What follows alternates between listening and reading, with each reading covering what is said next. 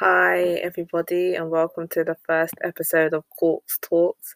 I basically talk about different themes related to my life and try and make, um, I guess, further considerations about the wider problems in the world. So, things related to identity, personal development, career, leisure, relationships, anything you can think of.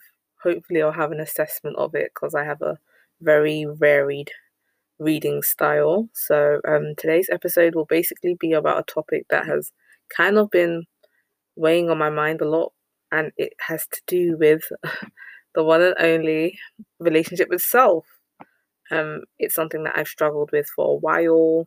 I have journaled probably for at least 10 years, um, just ascribing myself to these pages either on the internet, through a blog, or in a physical diary, and still can't seem to come to terms with myself. So I wrote a small, short blog about um, why I can't take a compliment. And it basically draws upon some themes that I've been paying attention to lately.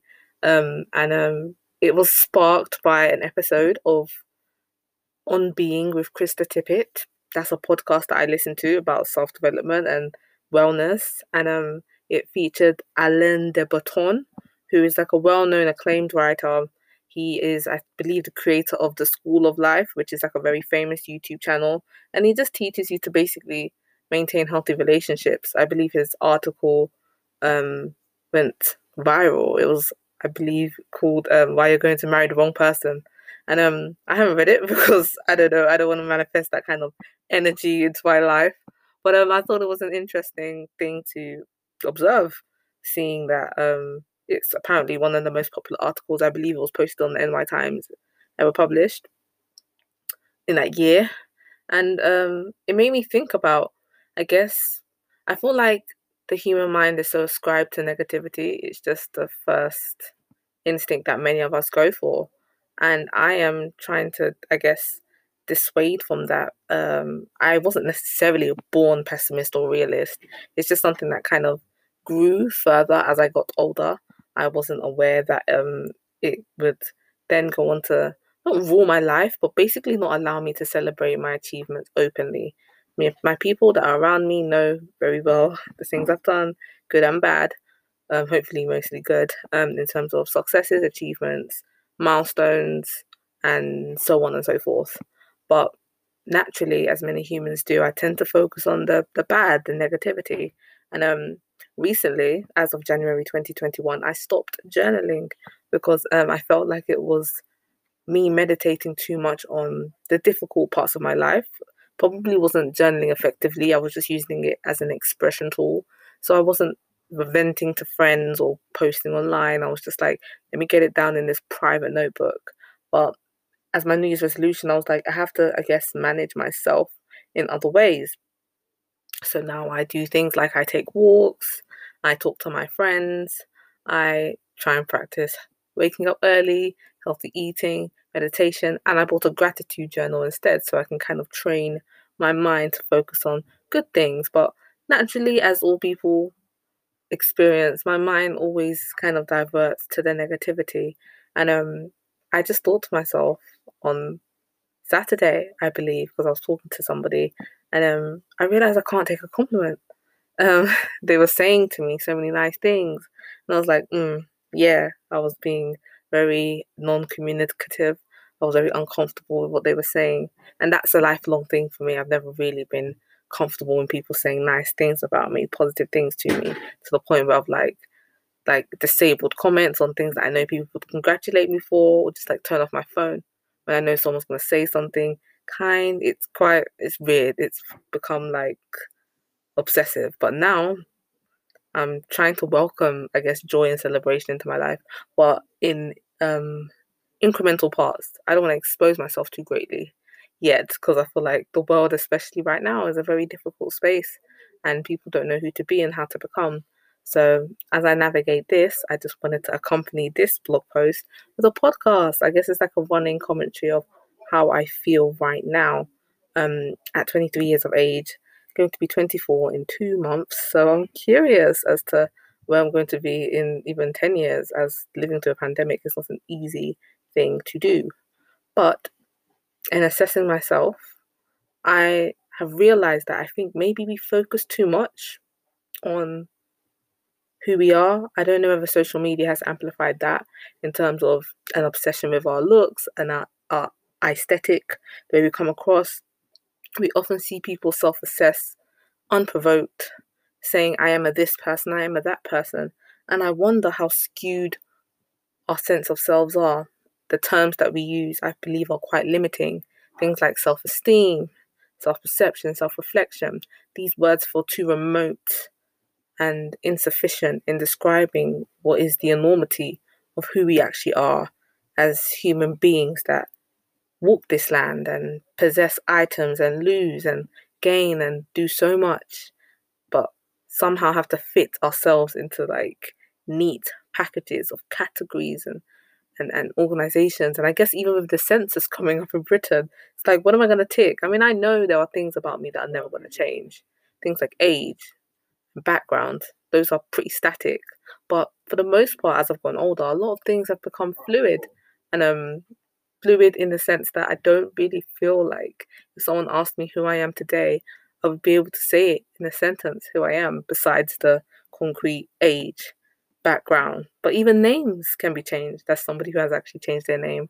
I know that a deed poll exists, and um, I believe perhaps in my reading of this book called Just As I Am, which was published by HarperCollins by Cicely Tyson, the way she explains herself alongside the co writer is not only sumptuous and delicious, it is also very, very revealing. There was a time when I was quite, I don't want to say resentful, but concerned about the fact that I felt like older black women didn't get to tell their stories.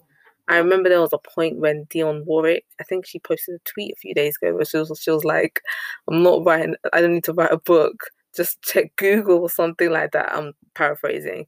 But it made me realize like, I want to hear black women's stories, especially older black women, especially women above 60. Like, those are the most significant stories to me because they've essentially lived many lives and many selves. But there is this essence that I guess we don't need their stories or there's oral history, which is just as valid, by the way, but it's harder, I guess, to refer or document in terms of writing, which can be distributed and reproduced. Sound would have to assume some kind of recording device whereas paper is just paper and pen.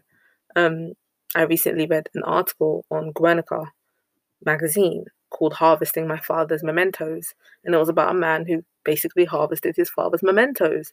And um, in archiving or unarchiving this information about his father, he came to know him a greater deal. Sometimes it's not just the things we express or the accounts that people have of us that identify us. Sometimes it's the things you keep in your bag or under your bed, not just literally but figuratively, um, in your pillowcase. Secrets that we don't often want to share. And that is a running theme in Cicely Tyson's book. I'm not going to spoil it because I feel like everyone should read it, but it is a book that I'm coming to learn and understand that is a sacred text of a woman that we did not get to know whilst alive. I'm so I'm so relieved that she got to the age that she did. I wish she would be here today to celebrate the um the story that she was she managed to write of her life and bask in that glory. But um I'm a big believer in deification and revering her in her passing will just be as significant, if not more so, in a questionable way. That um I and I hope the whole black community and the whole world can appreciate women like her in that respect. I am quite obsessed with Nina Simone. I think she's a brilliant, brilliant woman who is a soul that was admittedly flawed, but so talented and unapologetic in a time whereby dark skinned black women didn't get to be those features. And I appreciate her so much for her existence. But I'm still learning about women like her, women like Cicely Tyson, dark skinned black women from the past who existed as much into the present as possible, and um, in the ways they were treated, documented, reflected. I'm curious to know what is truth and what is not, which is why I'm always keen to hear someone's account of themselves. But even then, I know that even an account of yourself can be an aspersion or an inaccurate depiction for my own issues with my sense of self and identification to perhaps my assessment of other people. We really do all operate within the vantage of what we see and what we learn and who we are and how we were raised. You know, you will think somebody is moral depending on what you were taught morality is. And um, I try not to cast judgment on that because I do believe that we are in that phase whereby we are learning and unlearning and relearning and constantly in this in this phase of education, but not in the traditional classroom, outside of the classroom, um, not just in the workplace, but at home, in public, what's acceptable, what's not acceptable, is changing and shifting. And sometimes it goes back to its very archaic Abrahamic religion based ideals, and other times it becomes very liberal. And um, I look at it from different spaces. Um, I think inhabiting this space as a black British woman who is the daughter of immigrants but is dark skinned and has a Ghanaian ethnic name. I'm just aware of so many stratifications that I deal with because of my demography. I don't take it to heart, I'm not offended by it. Um, and I actually quite enjoy this space. I'm proud of it. But I do know that who I am is not necessarily what someone's going to perceive me as. In the sense that I can be a nice lady and someone will still say I was angry at something. And that's not a judgment I can fixate on, but I have to be aware of because I don't want it to make me cast doubt on myself. I think a lot of us are trying to affirm our way out of oppression and subjugation or neglect. And um, it's a superficial neoliberal approach to something that is very deep seated and rooted and often systemic. I don't have the answers for it, but I know that by creating this podcast and hopefully accompanying my my written thoughts with my vocal expressions, I can perhaps help somebody else with their own assessments of this themselves or the world. So I hope to make regular episodes of this when I am ready. But in the meantime, I hope you enjoy the article slash essay that I wrote. It wasn't too long, and um, I think I touched on all the topics that I've just written now, um, but obviously in further detail. And yeah, I will see you in the next episode. Bye, and I hope you enjoyed Corks Talks.